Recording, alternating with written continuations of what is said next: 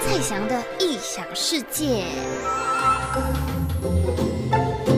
我前一阵子去宜兰玩，然后有一个嗯、我一定要去的新景点。因为宜兰老师说，就是我已经去到不知道要去哪里了，然后加上最近有一些完美的事，网美的打卡圣地渐渐的兴盛，所以我想说，嗯。台湾吹起了一股那种小鹿斑比的风潮，因为超多牧场可以和梅花鹿近距离接触，给他们抱抱啊，然后还喂他们吃东西这样子。因为加上我以前没有接触过梅花鹿，就是只有在那个动物园远远的看梅花鹿，而且你知道那动物园真的就是把那个梅花鹿的家打造完全的跟森林一样。所以我还看不到梅花鹿在哪里，所以我就对于梅花鹿一直真的超级好奇的，就想说，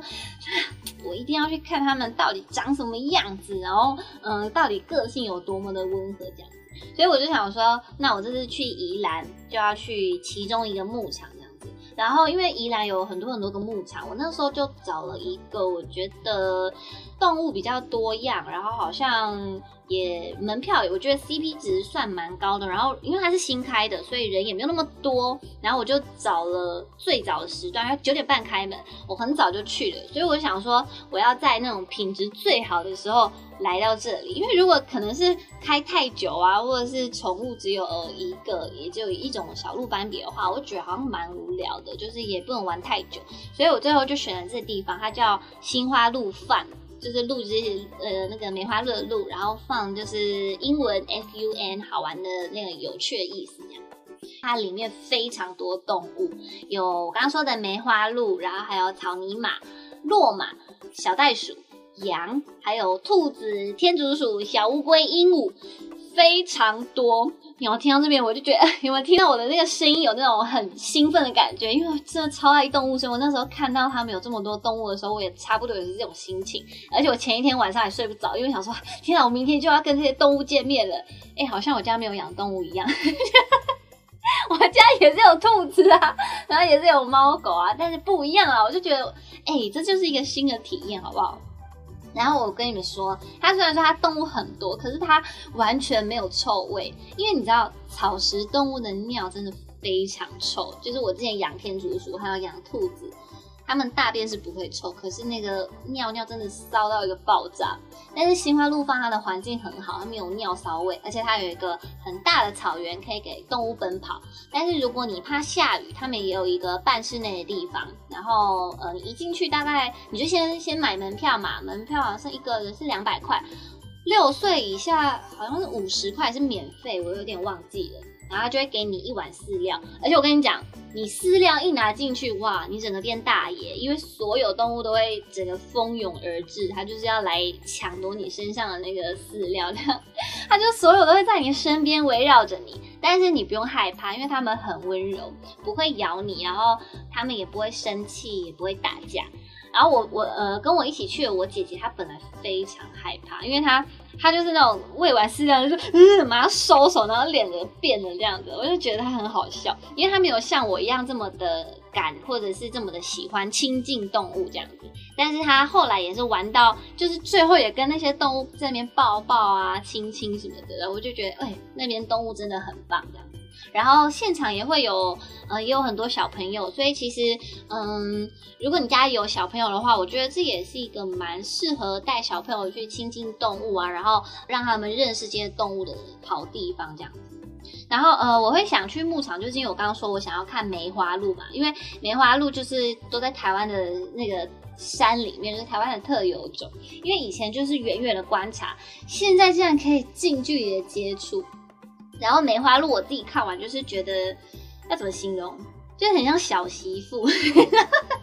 我找不到比小媳妇更适合形容他们的形容词，这样，那鼻子又长长的。然后其实，然后因为我这次想去就是要看梅花鹿嘛，因为梅花鹿就是台湾特有种，然后我以前就是只有在远远的观察它，然后我这次看完之后我就发现，嗯。他们就是眼睛就是温温柔柔，然后细细长长，然后鼻子也长长的，我就想到了一个我完全没有办法，我觉得我真的形容得太好了。他们就是小媳妇，你知道吗？因为真的很温柔，然后做事这样轻轻巧巧，走路也轻轻巧巧的。我想不到一个比这个更好的 形容词，就是一个小媳妇。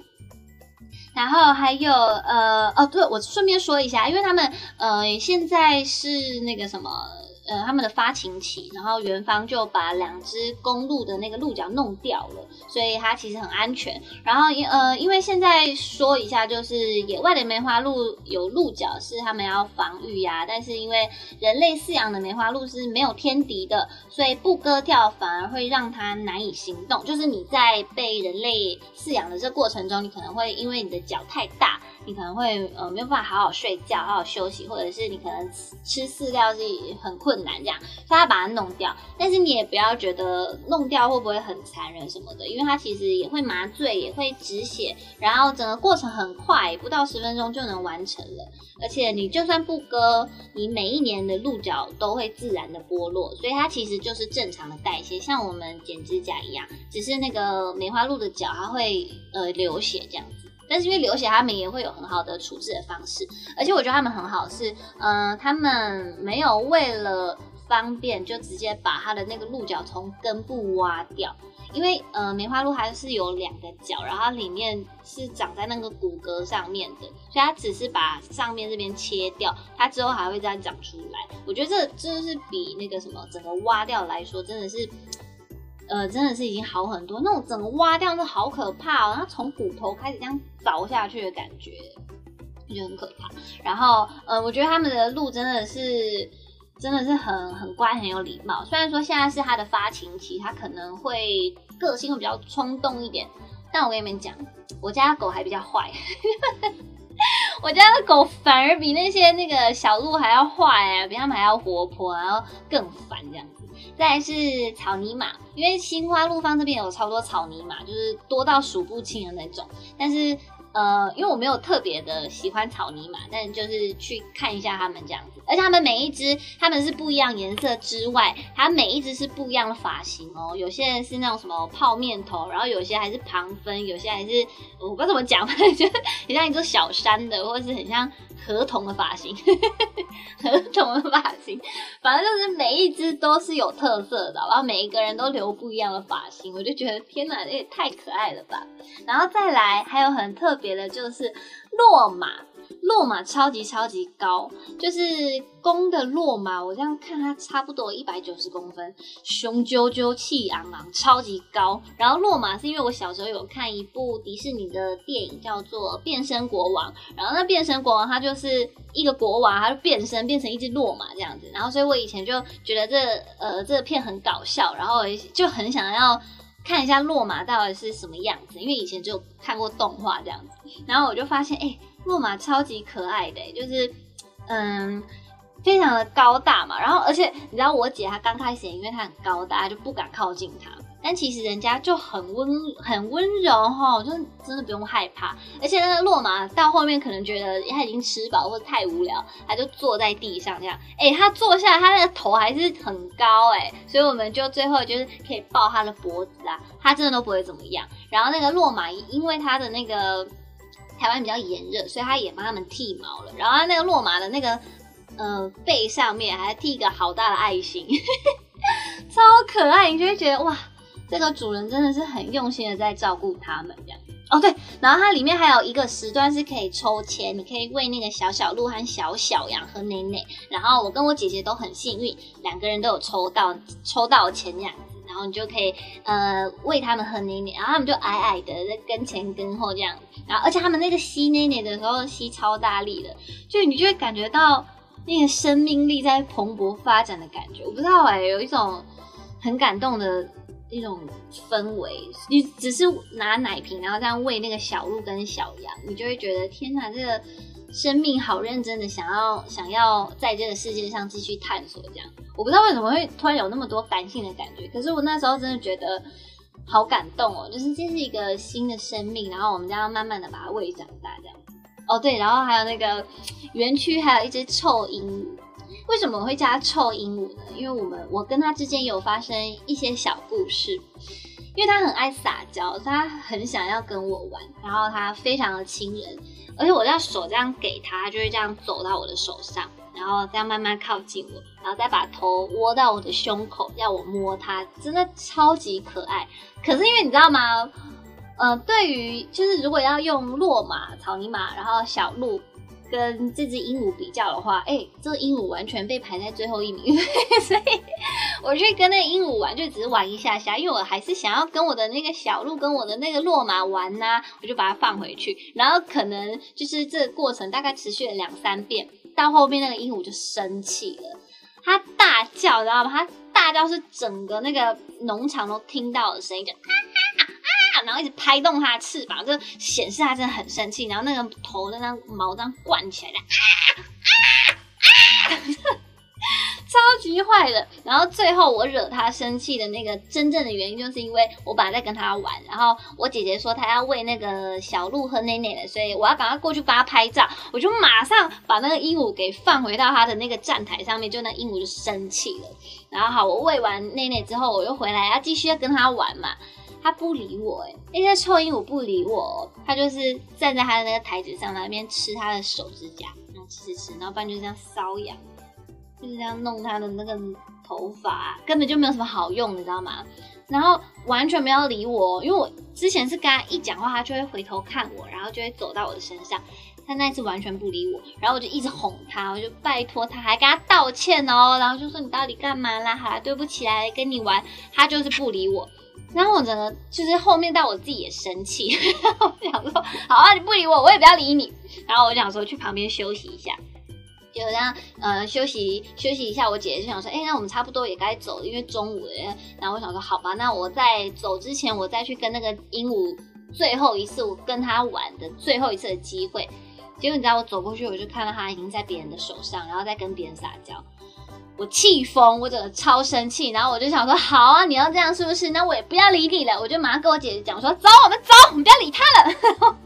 出去的时候，那个老板娘还特地过来，她还送我们小礼物。因为那老板娘就说没有看过这么会玩动物跟这么喜欢动物的客人，因为她她也很爱动物，所以她很期望每天来的客人也能够在这边好好的玩，然后可以好好的和动物有互动啊什么的。她就说，尤其她看到那个鹦鹉就是在我手上那边大吼大叫的时候，我都不会怎么样。然后嗯，因为有些人会被吓到，然后或者是他可能会害怕鹦鹉会咬他，然后。哦我都不会，而且我还一直跟那个鹦鹉要玩亲亲，然后他就觉得我们也太可爱了吧，他就送我们他的那个那个一个小礼物这样子。所以我后来回去的时候，我就觉得哇，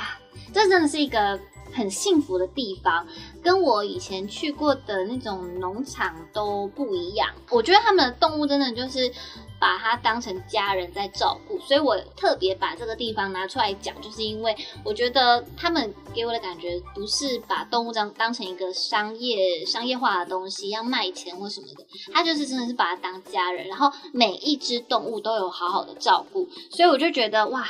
这真的很棒。嗯，我会想要再一直去拜访这个地方，然后去跟他们那些动物玩，就是因为我觉得这个地方它。他跟我的那什么，他跟我的理念很像，就是好好的爱护动物这样子。我真的很推荐这个地方，就是它因为环环境很干净，然后嗯、每一个都很亲人，你也可以在那边跟他们好好的相处，然后小朋友也不用害怕，因为他们真的很乖。我觉得他们。真的比我家猫、我家狗都还要乖。然后你知道吗？我因为我去了那个农场，所以我心里也有一个小小心愿，这是我现在新的目标，就是我以后也要盖一个农场。我原本想说，嗯，以后就来做一个动物园好了。就发现，哎。农场也是很好哎、因为你看农场没有动物园需要那么多多种的动物，然后每一个动物也都可以得到妥善的照顾。重点是我的农场也要是这种每个人都可以跟那个动物有那个接触的机会，我觉得才是一个很棒的地方啊！那种教育的意义嘛，然后也不要让动物觉得好像被关在这个里面很可怜这样子，所以这就是我以后未来的目标。我差不多就是会在我们我老家吧，在南投的山上。但我想说，我家南投会不会没有人要来？因为我自己都没有很想回去，太远了。搞不好我以后这个农场是一个入不敷出的农场，因为没有人要来。好啦，反正这也是我以后一个小小心愿，就是我以后赚大钱，然后不管这个农场有没有有没有经营很好，反正我都会好好给这些动物们一个妥善的照顾。等到那天来临的时候，欢迎大家来我的农场玩哦。那我们下次再见了，拜拜。